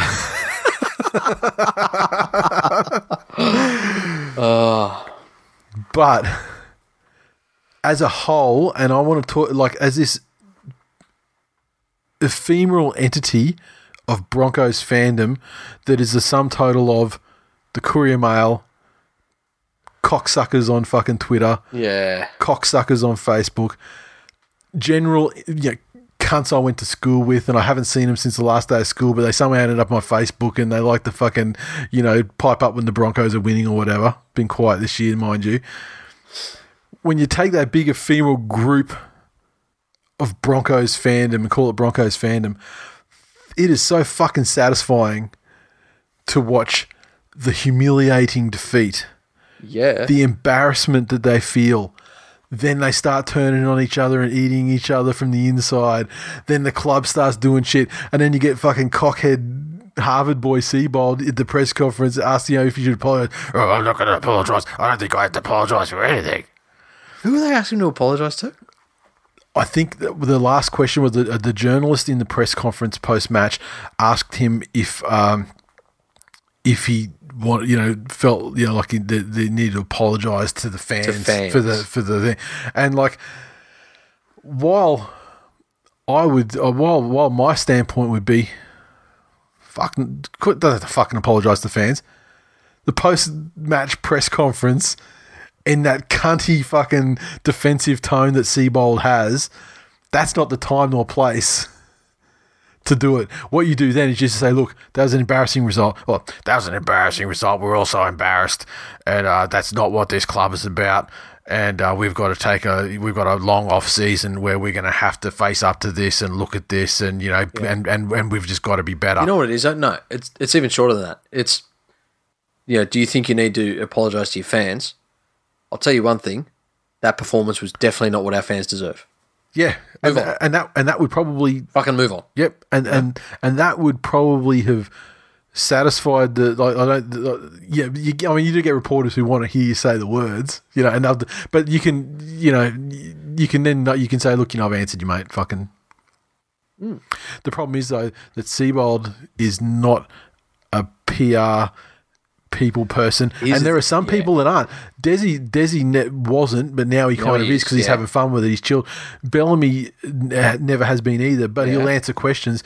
Wayne yeah he's a surly cunt too but he's kind of earned the respect and you know where you stand with him. I mean you know as a, if you're a journalist. I've, I've dealt with a couple of people that are you know, similar to Seibold in that you know I've done this course and I've done this mm-hmm. course and I've been here and I've done this this this. yeah You put those people in a room together, and they'll sort of fucking big dick energy themselves into a hierarchy. yeah and, and it becomes apparent who's been to the, the more prestigious fucking Yeah. institution and who's Yeah. done this and who's done this and they speak this fucking Six Sigma language that Yep. that people understand about efficiencies and this and this and this. That's fine. But it would be like somebody talking to me about the intricacies of a soccer team and there's like, you know, I listen to fucking AFL reports and they use the word fucking disposals. Mm-hmm. I don't know what that fucking means. Yeah. So they can talk to me in that language, but I have no idea what it is. So when Yeah. Seibold starts to get his fucking and what he's doing is trying to show you that he's thought about a situation. yeah yeah Right? By you asking a question and him sort of phrasing it in a different way, what he's trying to say to you is I understand how how you'd think that's the issue. I've thought long and hard. I've actually come up with this is the real issue, and so this is what we're going to be doing. That's what he's doing. yeah yeah He just comes across like a cunt. but he's but yeah he, he yeah I mean, He comes across condescending. the, yeah, and the con the content of the content of what he says is you know it's pro- is probably fine. I mean, let's not analyze it too much, but it's it's not it's yeah it's not what he's saying. It's his gen it's his demeanor Yeah. in general, which is like it's just the best thing I've ever seen for this fucking club. Suck it, cunts. Now um. They're they they oh, I don't want to say they're fucked for life, but they're fu- they're pretty fucked though. They've got they've got uh They've got two years of Darius. two years of Darius, and he's been told he's free to leave, but I ain't fucking leaving anywhere where I got one and a half million coming my way if I see out two years. And and they've got I think McCullough is the same situation. I think he's got another pretty decent year on Yep. him. Milford, he's their one million dollar player, the first one million dollar a year player on the books that the Broncos have ever had. And uh, apparently he's like been told like he's on his last chance. He's got to have a fucking career year next year. Yep. Or he, or he can go fucking find somewhere else. Yep. But he's got an option in his favour again after. So so once again they can tell him he's free to leave, but he can sit there and cash. And he's got another year of a million he can cash quite easily as well. And here's the thing: if you're not playing mm-hmm. like somebody who can get a million or more mm-hmm. somewhere else, Yep. that instantly makes you trigger the mm-hmm. option for the extra mil in oh. your favour. Oh yeah. If the market for fucking halves state that he's worth between six fifty to seven hundred on the open market next year, Yeah. And fullbacks, he'd be worth fucking like a buck fifty. But how is he not going to trigger that option? Yeah. Because absolute worst case scenario, okay, someone else will pay him the seven fifty, and the Broncos will end up paying him the Oh, and it's preposterous to think because no clubs are going to pick up the fucking tab. no. At all. And so and so what happens is the end result is that the Broncos may get him off the books, but they're still paying, you know, half the freight or something like that to some other club anyway. And like what what has to happen for the Broncos and you, and this is this is painful, but you know what? It's not as painful as getting anal 58 nil in fucking Parramatta. but that's true. What the what they need to do is they have to say, okay, fine, you know, they, they can play the trials and everything, genuine selection trials at the start of the season. Darius, you're exactly the fucking same, or in fact, you're six months worse than you were fucking last year. Yep. So I'm Out sorry. To, out to fucking I'm, devils I'm, you. I'm sorry, you're you're playing for fucking Redcliffe or, or Yeah. Ipswich or whoever the fuck, and then do, do what fucking Benji Marshall did. yeah, You're on a shitload more money, but you are now Benji. Fuck off to Redcliffe, and I'll call you at Origin time. yeah, yeah, exactly. And then we've got you know we've got some young guy in the in, in the system or whatever. Yep. He only costs us like minimum wage. You know, we're paying him 100, 150 or something. Boom, he's he's the new he's the, the new five eight. And, and this is what I think clubs miss out. Macca they can drop because I mean I think Turpin can you know slot straight in there no problem and when Dearden's not injured he can go into the yeah, he can be half so that's fine so like so so they can I think Macca's a guy they can send him down to the the, the Q Cup and no problem at all there and Yep. you know he'll be paying a fuckload of money but who knows maybe paying Reggie's maybe maybe it does make him pull the pin or something Again- and, you know You know, the if you did that, like if Yeah. my club said, "Here are these fucking first graders, Mm-hmm. and none of them are in form, so they're all going down to Reggie's, and we're going to blood like you know Penrith a couple of times this year, more Yeah. through injury, rather through injury than, yeah than being dropped. in Origin yeah Um, but it was so here's all these kids we're bringing in, yep and we're going to blood them, and they're young, yep and they're going to win a few games on excitement. They're going to lose a few games, but they're young, and we're bringing them through. I don't think too many fans would be that unhappy with that. There seems to you, just, this you just have to acknowledge that it's a that, that I mean because the Broncos at the moment are definitely not in a rebuilding phase. However, if they were to take the hard line and dump some of these overpaid, Yeah. you know, guys that are coasting on reputation, Yeah. then then you know what, it would be a bit of a rebuild because fuck me, I mean their halves, their, their spine need, Yep. yeah, maybe they're not in a total rebuilding phase as a club, but their spine needs complete fucking. You know, their spine is fucking is is more is more fucking I- I don't munted than understand Alex McKinnon's. what Anthony, Anthony Milford's doing though, when he's putting in kicks in play and he's And the problem is, I mean, you think like he's he played so fucking brilliantly in the 2015 grand final, yeah, and he's had he's had a couple of decentish games this year, but well, fuck me, remember the player he was when he was in Canberra? yeah, The reason why he was poached and everything. he was Ben Barba 2.0, Yeah, you know, and and that was when Ben Barba was fucking, you know, setting shit on fire. yeah. But unfortunately, I, I think for Milford, he's in a situation like we we all know he likes his nose beers. Well, I mean, I think actually, I think he's, I think the form form slide for him began when he cleaned up, and it's you know like when people quit smoking and stuff, they blow up a bit. And I mean, do they even have McDonald's in Canberra? Like, it just makes me wonder what what the They do. Um, I just don't think their rugby league team is silly enough to give out cards to their players so they can have free McDonald's. yeah, yep. But uh, look, the long story short, there is, I mean, these these players all should one hundred percent exercise any options or or Yeah. periods of employment left on their contracts that they sign because fuck me, it's a short career you have in rugby league, and if you can make some Yep. good money out of it, do it. It's not your fault that the club signed you to a fucking multiple year contract after thirty years of Here's age. the other thing. Darius is 1.5 million. Mm-hmm. What's that worth to him in Brisbane as opposed to Sydney? Oh yeah, and it's worth like maybe not double, but I mean it's it's, it's there's a, there's a multiplier on there. Yeah. yeah, absolutely. You know? I mean because he can. Well, I, I haven't. Where, where's where's Fluffy live again? It's like Ashgrove or somewhere. Um, As- or, Ascot. oh, he's live Ascot, does Yeah. he? Yeah. So. Well, living in Ascot, I mean, you're getting you're getting closer to Sydney prices there, having Oh, having been oh. raised there myself. Not, but um, no, not for proximity to the city. You're fucking nowhere near it. well, no, but I mean, like it's it's the it's the most expensive place, or you know, one of the you know sort of No, top the other top the other side of the river over at Teneriffe. Yeah, well, that's yeah, that's expensive too. Those those places are going for three and a half. Yeah. So find something in that proximity to the city for three and a half in Sydney.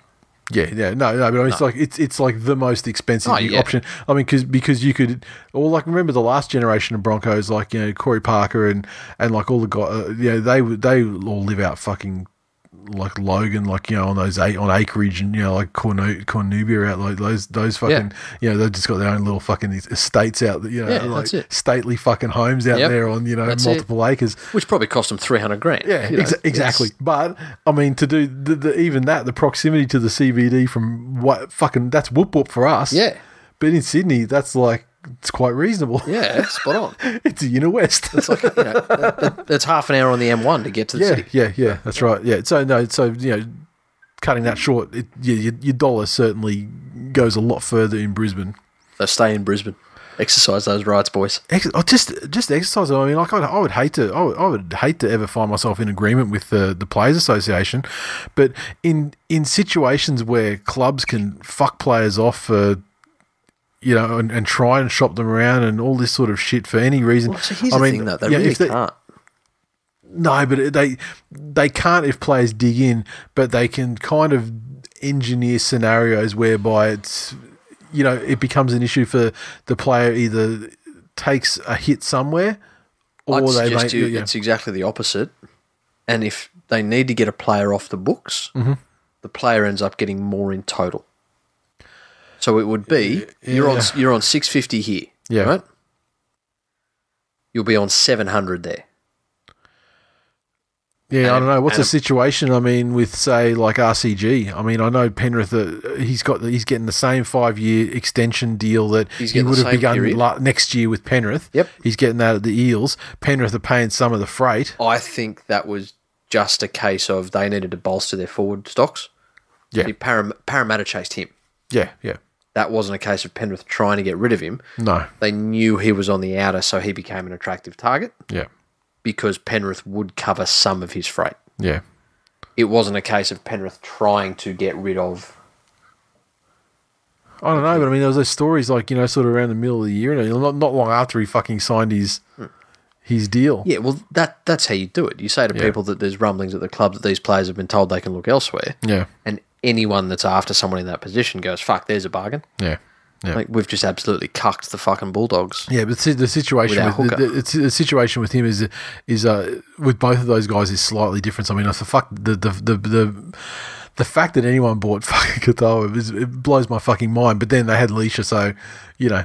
But Well, the handbrake of the NRL buys a handbrake of a hooker, so Yeah, yeah. But um, but the, the, the difference is like RCG, you know, while whilst uh, an unhappy year at the Panthers, I mean, he's still young enough to be.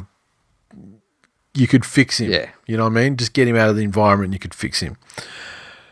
Darius Boyd's at the end of his career. Yes. there's no fixing him. yes, There's no better offer coming. no, Even if the Broncos paying some of the freight. correct. Andrew McCullough's coming to the end of his career. There's no better offer coming there. No. Not, you know, Milford, there's absolutely no better offer. However, he's the most fucking redeemable of the Most three. marketable, yeah. Well, well, he's just the most redeem. I mean, he's the most resurrectable of the Yep. three. I mean, I'm sure that if he, I'm sure that like Craig Bellamy could fucking turn him into a gun again. Yeah, Not that he ever would because he's got fullbacks and halves and shit coming out of his exactly. fucking. He doesn't need to pay a million bucks to turn someone into a star. no, that's right. Yeah. That's right. And so, uh, you know, he's he's I, I believe he's he's resurrectable.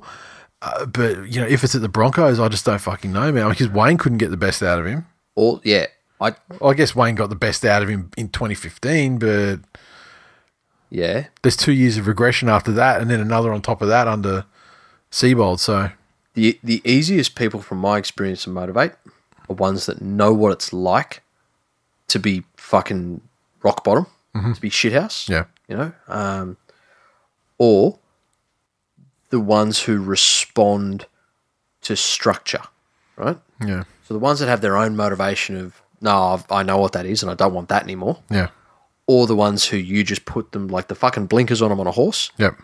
and they you just say you operate within these parameters. And Just point them in the right. And as long as they, and this sounds crass, but as long as they don't have too much freedom to make their own choices Yep. and they just know what they have to do, Yep. then they'll perform in that parameters. Yep. Um, I, I don't know how you get the best out of Milford. He seems to me to be one of those players that coasted through on a lot of natural ability, not necessarily a lot of effort. Yeah. And that's fucking dangerous, especially when you're on a million bucks a year. Yeah. And this is, I mean, and, and for all the problems with the, the, the Broncos side, I mean, you can't fucking argue that you, you can't you can't say that you know, Lodge for the most part, you know, Fifita most definitely, Haas most definitely. You can't say they didn't lay a fucking platform. Mm. Like, re- honestly. Yeah. I mean, you know. No, hundred know. percent. But, you know, the point is, I mean, we've sat here and devoted a lot of time to solving the problems of that fucking cunt club when really we should just be basking in the reflective warmth of the fucking, the, the, the, the, the burning jerseys of the, all Here's over the the, thing. city. though. Here's the thing. They they made the eight. You know, and if your Yeah. biggest fucking problem is that you made the eight and were barreled out in week one, you know, there's barreled out. That's what happened to the. Sharks. What happened to the Broncos was the largest finals I'm trying to light a candle defeat. here. Yeah, yeah. Well, I mean, the only candles being lit in Brisbane right now are setting fucking jerseys on fire. So, Yeah, true. That's right. so okay. Then here's a question from someone who's directly can directly tie themselves to the situation. Yes. Would you rather Yes. beat Newcastle by fucking sixty or whatever it was in the last round of the year, but you missed the finals, mm. or make the finals mm. and lose by sixty to the fucking Eels? Make finals. even even though suffering like a humiliating like the the most humiliating loss in the history of the game. Yeah. Wow. Because you you got to understand for like for me in that scenario, Yeah. there are two games that we lost to miss the finals that we should have won, Yeah. which to me were full of about as much effort as the Broncos put in in that last game. Yeah. Okay. So it's a fucking frittato frittato. yeah. And I wonder, t- I wonder what the Knights fans would say. I'll, t- I'll take the finals. Knights frittato. fans. There's a question. Of, or uh, you know what? I'll, I'll extend it to, to fans of any club. any club that any club, but particularly the ones that missed the eight this year. Would you rather? It's the same logic train as would you rather lose a premier, lose a grand final, and win three years of state of origin? No. There's nothing No. you would give up for that. Fuck no. There's there's no version of I've gone on the record many times in the course of this show saying that if a genie came down and said, "Look, you can, New South Wales will never win the state of origin again." However, you will win one premiership. No, no, no, Manly will win a premiership mm. every every you know every decade. Well, they do that anyway. If Manly win a premiership every five years, if New South the trade off is New South Wales will never win a series again. Yep, hundred percent. Fucking sign me up. Always. Who's who's whose blue smoky dick do I have to suck Yep, to make that a reality? that's it. Bring Will Smith, uh, Will Smith, or fucking Rob, exhume Robin Williams, paint cunt blue. Fucking, I'll suck him off. Make it happen. Well, he did like a bit of a Hutchins, old Robin. Da-da, da-da-da, da-da.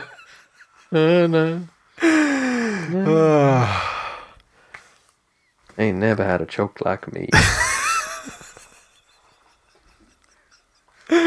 Uh, that's the end of the game, isn't it? Fuck. All right, I better hit stop.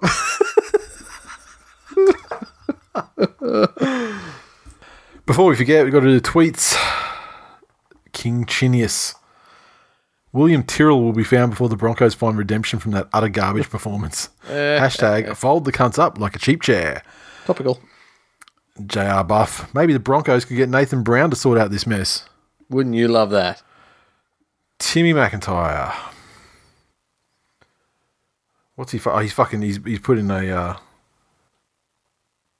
a quote tweet of his from some other indeterminate time that I can't see. 2018. But uh, he said, uh, "Remember when Mitch Moses, James Tedesco, and Aaron Woods said the reason why they left the Tigers was to play semi-finals football.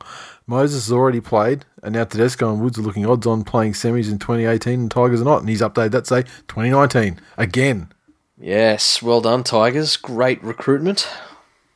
They had the big four. They lost three of the big four, I'd like to and all of them have played finals except for the one they kept. I'd like to shout out Isaac Moses for uh, his part in that. Yes, what a disruptive little cunt he is. Yes. Jason on Facebook, tell you what, give us a half, a five eighth, and some possession, and we're in with, in with a shot of keeping it below 50. Sam, uh, it turns out they don't play a lot of rugby league in Boston. No. Guess not. And uh, Shunter, are we sure that fraud even went to Harvard? Did he really just do a semester at Boston Community College? Yeah, he's got a degree from you know, Harv Hard Online University. JDHD. I'd say the Broncos are at sixes and sevens, but they don't have a six or a seven. Dun, dun, dun, dun, dun. biggest tiger. The best thing is they didn't have enough time for a disrespectful field goal, as every time they set up for one, they'd accidentally score a try. Jay Bartley 90. Just waiting for the Broncos fans to don their bandwagon Melbourne Storm jerseys next week and call Parramatta a shit team if we lose. Yes. Bank on it. Yes. Bank on it. Hashtag the other Queensland team. Aaron, oh, sorry, Nort. To be fair, this game's hardly fair for Brisbane. It's not at home and it's not on a Friday night. True. Bethany said, I came, I saw, I came again. And uh, Mark said, always loved BA, never a doubt. Oh, yes. Okay. Of course you did.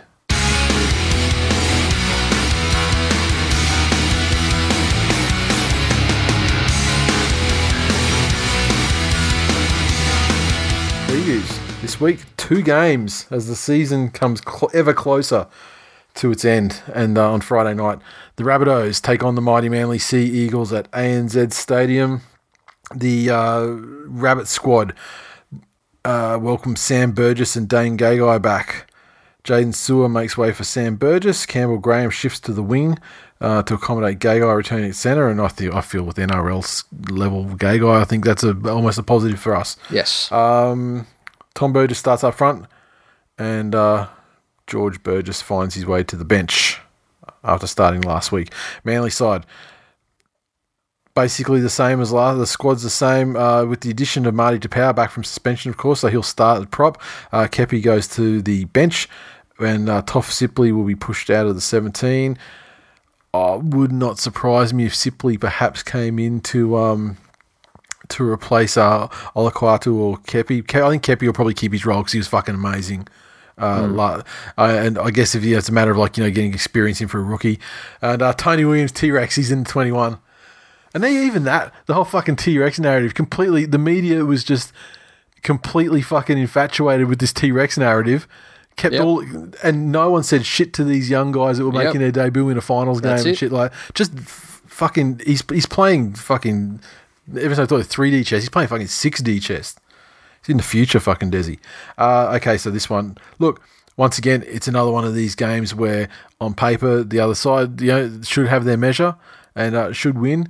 But fuck me, the belief that they're showing, they've beaten South this year. The time they didn't beat it, they lost one game. I think they lost by two points or something like that. One point. One point, yeah. So, so they've been pretty well matched with South all year, and I don't think they've had a game against Souths where they've had like you know their their peak lineup either. I think both those games were like without Tom, for example. So it's nothing new to them. It's nothing new to them this time to Yeah. play without him as well.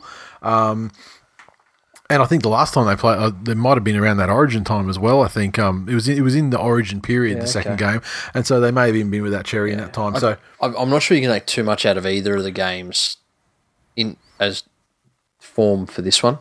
No, I wouldn't take it as form. It's just more of. I think it's just more of a matter of just the belief and the. Yeah. They seem to have a real. They've got a real. Like the rabbits have got everything to lose in this game. You Yes. know what I mean? There's a lot of expectation on them. aren't going to give them anything, No, so Souths have to earn it. You know, it That's it's not going to be a situation where drop balls are going to are going to get Souths there. Um, we've seen it already in round one. There's not going to be a lot of penalties given. yep, Souths need to be solid, and I think the key to them, Manly started incredibly well last week, mm-hmm. and Souths had the Roosters absolutely anal them in the opening stanza. yep. So Souths need to either keep Manly scoreless or put a couple of quick tries on. I reckon in that first 25 if they have any chance to win the game. Yep, and I think and and uh, like after after feeling you know like you know trying to be realistic last week. I mean, there's I've I've got a, a lot more confidence in it this week. I, I like South more as a matchup. I think that um that our forwards can can match them you know well and truly, and then you've got the extra just the the general discipline issues that comes along with guys like you know Sam Burgess especially, but they're all fucking got their they all have their moments.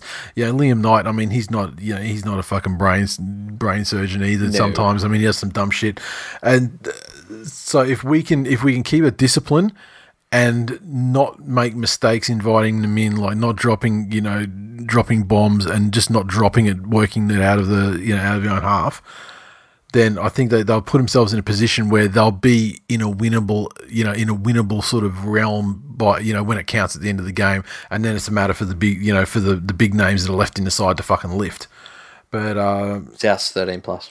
I think I think Manly uh, Manly by um, look. Let's be realistic here and uh, not just do regurgitate the usual Manly thirteen plus thing. I think that um, you know, in light of in light of everything we've just said, Manly thirteen plus. Uh, Storm take on the Eels and the Korean housewife. Now, the last time the Storm and the Eels met, it was uh, the reverse annaling to what the Eels dispatched dispensed onto the Broncos last week. It was I don't remember the scoreline, but it was sixty something to fucking Yeah. not much. Yeah. Yeah, Ba- basically, the Melbourne Storm are Dennis Ferguson's dad. and the Eels are Dennis Ferguson. yeah. So this time the Storm go with an unchanged lineup from last week's uh, losing side. Kane Evans returns for the Eels from suspension, which will shift uh, Daniel Alvaro to the bench, and uh, Ray Stone is pushed out of the 17.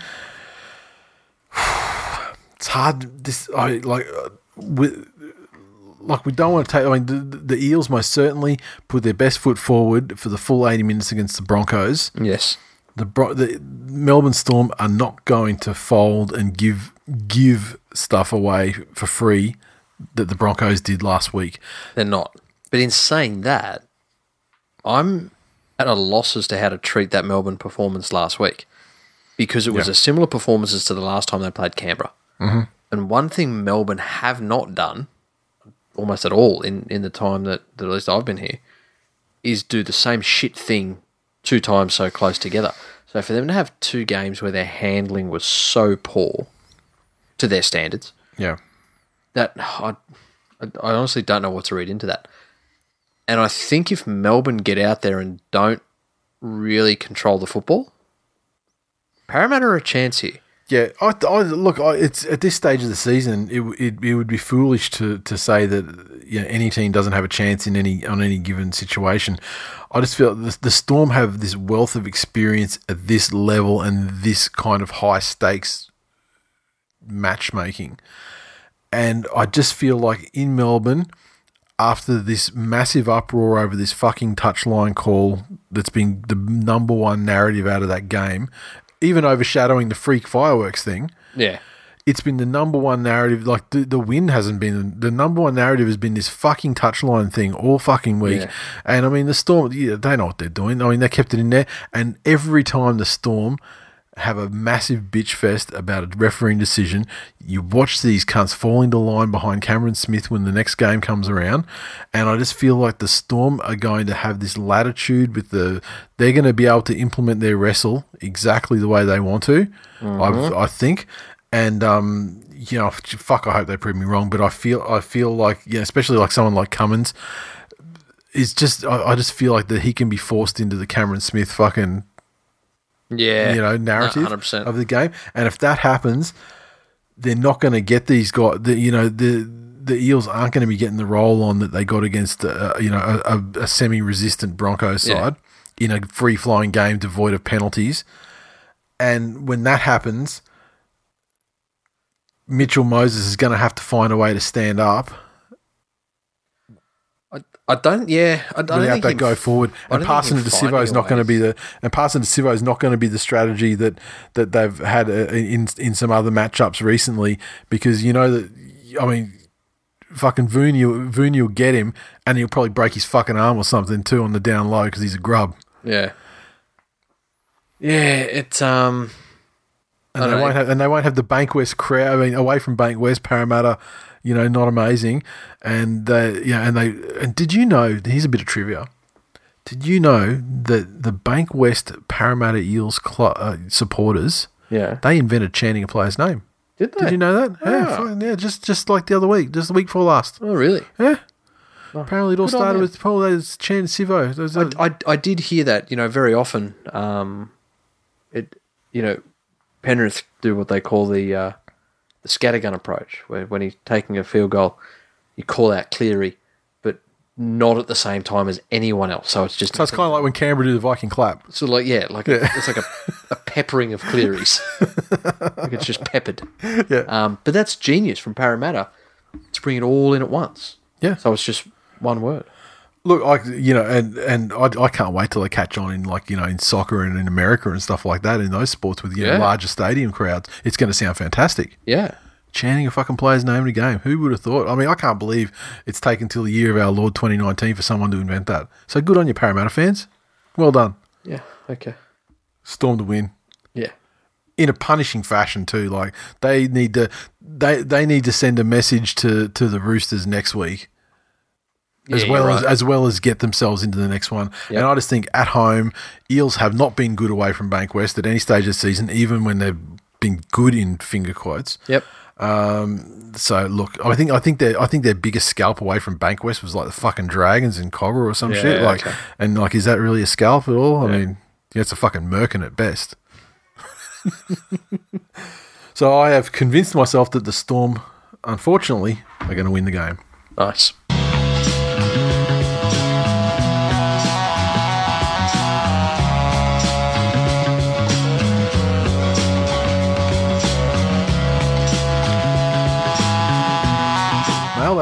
Biggest tiger, sent us a tweet. Said, We've come to the end of the regular season, and reflecting back on my time in the nation to date is not winning Twillies. It's that I didn't disappear after having a kid. R.I.P. Saguna. I love that guy. Sad he stopped tweeting the show. And an emoji, sad face, tissue wiping nose emoji, crying cat emoji, eggplant, eggplant. Hashtag the story. So, yeah, Tell you what. On that note, it wasn't because he had a kid though. It was because it's because he didn't want to to retell that that uh, that story when he cucked Bryce Gibbs. that's it. Um, but on that note, it's probably time to welcome to the world the newest member of the nation, Yep, young uh, Pineapple K. Pineapple K, yeah, Special K. Uh, well, one of those cum tributes. Fuck it, it, it, it hit a, it, it hit a lady. it hit a lady at a special place, and uh, and know- literally this evening, about an hour before we pre- hit record on the show. Yes. I welcomed the welcomed the birth of a daughter. Um, Um, Pineapple K was born. Um, also, Pineapple Gallen K, her full name is. I would like to give a shout out to Pineapple's mother for the ingenious and fucking painful method of inserting a Valentine Holmes trading card up a hoo ha to get him to get him to aim there. Yeah, that's So true. that- I thought it was just like residual. That's rubbed you know going further than pricking holes in rubbers. Yes. That's that's some you know scra- scratching the, the four corners of the, the tunnel as you. But yes, congratulations, sir.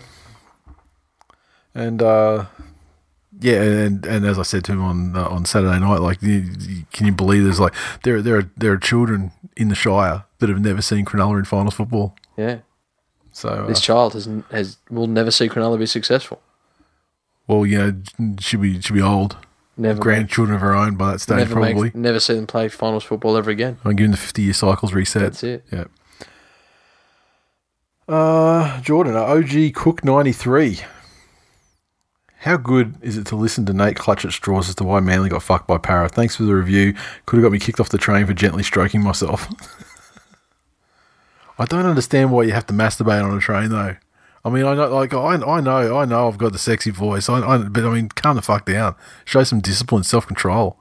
Save it to you get home or your car, like most You know, listeners do. That that train sound. If he's in Sydney, yeah, ka-ching, ka-ching, ka-ching, ka-ching. Know, it's melodic, it's rhythmic. Adam Brockman, Nate's tone of voice when recapping the stats from the Tigers Sharks game. Actually, lest we forget. Yeah, I was trying to be respectful for our Tigers fans. Poor fellas. Always coming ninth and shit. uh, just a general. Let's let's. Uh, I believe I might have mentioned it last week on the show, or maybe I, maybe I didn't. I, I, I just I, maybe I did on Facebook. The venue though for the members meet up on the Saturday night. What's the fucking date? Is it fifth, fourth? One of the two. let's let's be fucking specific about these things. All right. Calendar, come come at me, calendar. Okay, Saturday, the fifth of October. Yes. I believe it's a bank holiday. It's 40 nil day. That's right. It'll be the 11th anniversary of Manly defeating the Storm 40 nil.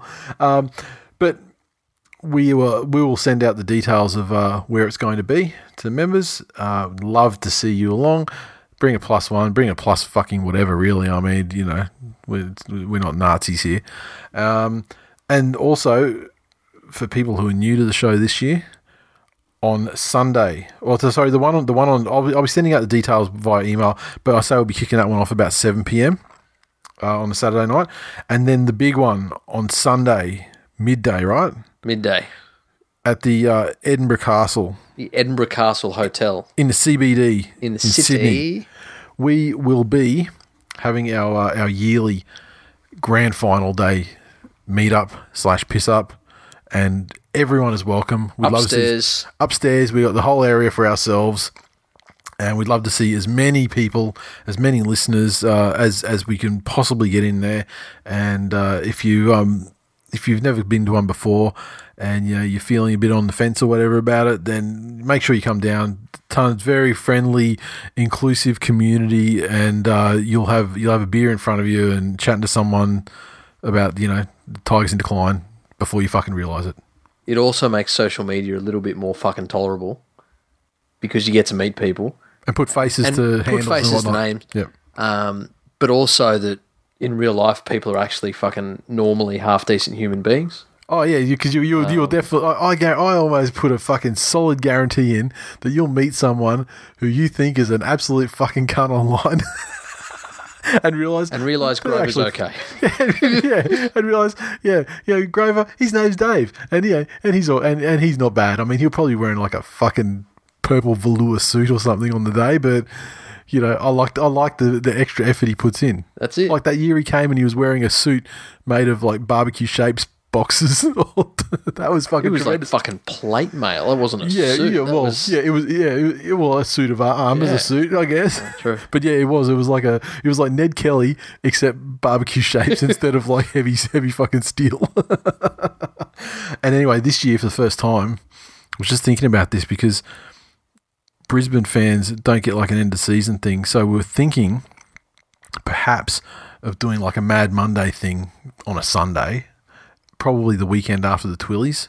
So after in Brisbane. in Brisbane, Yep. and I can tell you right now, it's definitely at fucking Fat Belly Jacks. Yeah. Fuck yeah. It is definitely there, and so we'll, we'll hit those guys up and just see, you know, what we can do about, you know, if you are a Brisbane-based listener and you would be interested in coming along to something like that, hit us up on Twitter or Facebook. I'll, I'll Just- put something in the Facebook group and on Twitter.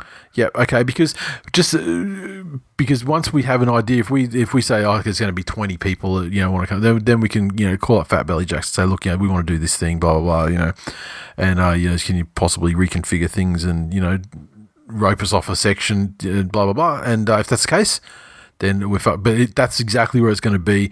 I'm thinking like probably the Sunday after the the Twillies will be on the Twillies will be on is always on a Friday night live, and so on the Sunday, and that will be a nice way to to wrap up the whole season. And uh, so let us know your thoughts. Uh, that is full time for episode 336. Thanks for listening, everyone. As always, on Twitter at TWI League, Facebook.com forward slash This Week in League, and don't forget our group. It's uh, forward slash groups forward slash Twill Nation. Um, make sure you hit the like button, share our posts, all that sort of stuff. Help us spread the word. It always helps, and you never know where the fucking word's going to go because, my God, this show reaches well, I mean, I always thought like the four corners of the globe thing is always like it's, it's a weird expression because you know flat Earths don't have or spherical Earths don't have corners, but we are reaching the fucking corners of this motherfucker. But uh, we got a review this week, and it is legitimately the best review we've ever had. I've, I've, I don't know if I've mentioned our ranking in Brazil before, but we've ranked in Brazil before on the on their Apple Podcast charts. At the moment, this week, the big movers we were ranking on uh, on Australia as always. Uh, Japan Ooh, jumped yeah. up in Japan, and uh, we're we're doing quite well in New Zealand, and Malaysia Truly Asia. fucking killing it. Really? Our ranking dropped in Malaysia, but it is still fucking far higher than I would expect for Malaysia. Good shit. I don't I don't quite understand it. But another place we rank is uh, Brazil, and we got to admit, and I, say, I, I feel there'd be a lot of sex tourism in Malaysia. yeah, possibly, but that wouldn't be us, not our guys, not our listeners. No, but way. If, if people are like just googling furries, Yeah, okay. Well, yeah, I mean they get executed for that shit. If they, you know, don't don't do that, or get a VPN or something. So another place we're ranking is uh, is is Brazil, and this this service that I signed up for a couple of weeks ago, which every week gives me a digest of our rankings or you know notable changes in rank uh, for, and rankings for individual episodes and the show in general Yep. around the world. It also a fucking life saving feature. It gives me the review on the dashboard any new review from any Apple Podcast, iTunes, fucking store around the world. And like, there's been ones coming from New Zealand and America and and uh, England, particularly those three, over the last ten years, where people are like, "I left you a review, uh, you know, you, didn't, you didn't read it, did you see it?" And the answer is always, "Oh fuck no," because you have to manually log in your iTunes into that, Yep. you know, that region. So today it was brought to my attention uh, that we had a review in the Brazilian Apple podcast store. And uh, let me just take a drink of water first before I try my, my Portuguese. Because it was in Portuguese. So the review is as follow.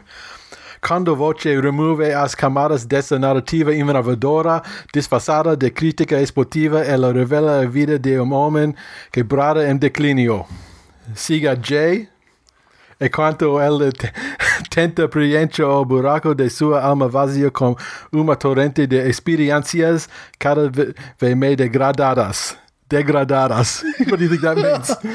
Well, so far, all, Pa- partes, all I've partes, heard here is Mormon enchilada. Partes iguales de Hunter S. Thompson e Herman Melville, este clásico moderno sorprendera voce con cada paso de busca por Balea branca de la Fat Britney. so, allow me to translate. That's already the greatest thing I've ever heard. Just wait. This Okay. is this is fucking outstanding. And uh, I, I need to I need to fucking look up look up the dude where it come from too because I, I, I didn't I copy and pasted the thing with the translation, and so I, I really this I mean, homie needs full credit Yeah, please be in the Facebook for group. this uh, full fucking credit for this and um and I will I will be looking up the name and uh, and what you feel after I say this when you remove the layers of this groundbreaking narrative masquerading as sports criticism, it reveals the life of a broken man in decline. Follow Jay as he tries to fill the hole of his empty soul with a torrent of increasingly degraded experiences. Equal parts of Hunter S. Thompson and Herman Melville, this modern classic will surprise you with every step of his search for his white whale, Fat Brittany. Is that not? Is that not the, the ah. fucking greatest? Do you know what though? It's almost too good. I'm starting to think now that was actually written by AI. Have you seen those things that like they get books and articles written by AI?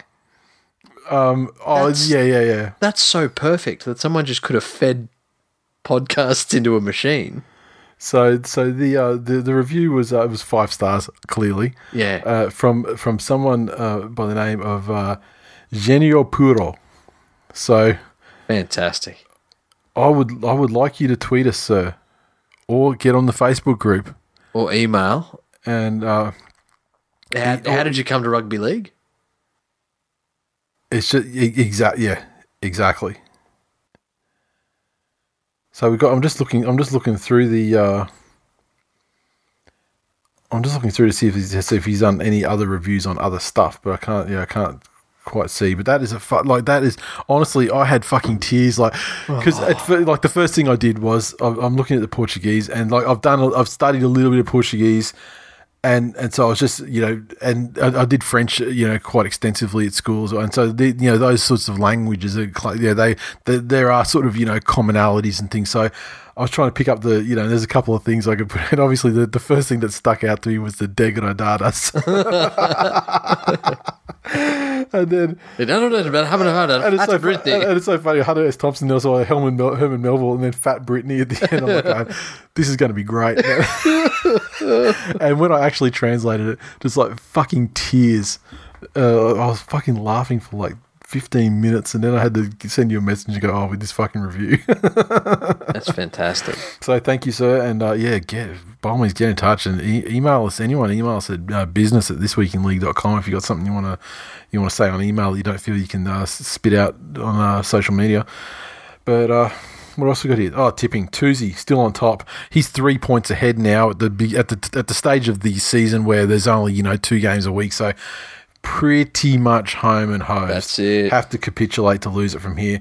Uh, Conan the Eel, uh, Voodoo Rock tied in second place. Then we go back to uh, PT Tiger Man, Yellow Bond, and SNS Marla. And then we've got a, a big group there, including myself with uh, Robbo, Matt F, Lachlan on a Blood Buzz, all five points off the pace. And with like what, six games left? Yeah. Five games left? Yeah. It's unlikely that he's going to drop all of them, I'd say. But, you know, top 10's a good finish. Uh, that's it. You got anything else to add? No. Neither do I. I thought I thought the episodes would be quicker coming to this end of the season, but it was fucking good chat.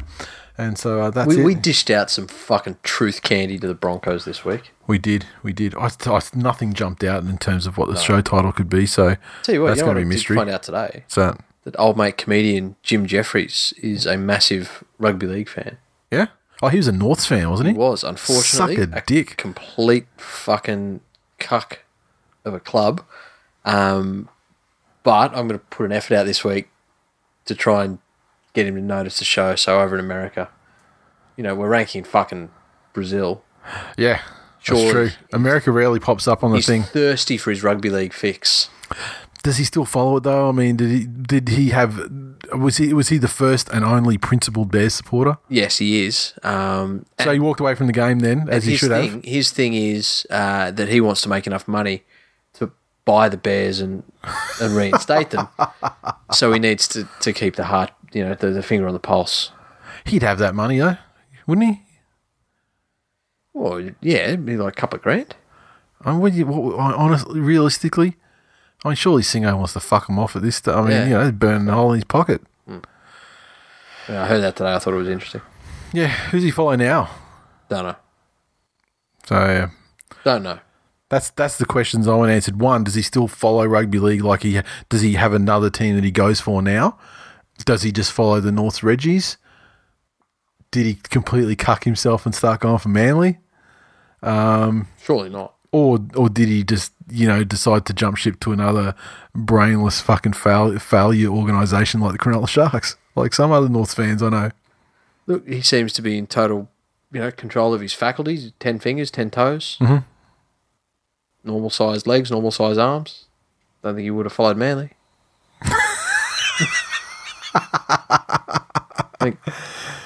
Yeah, look, you know I'm on I'm on the record. Like Nor- North's fans who went to Manly, you know, fans fans of clubs, it's, you know it's great, welcome, all that. But I really got a question. yeah, Like when Manly p- fucking gutted your club and slit its throat d- in front of you, made you watch. yep. Then you go to you know it's like some kind of Stockholm syndrome. I, I don't know. But yes, it's called Cuckholm syndrome. boom, we got it at the end. That's it. See you next week. Later.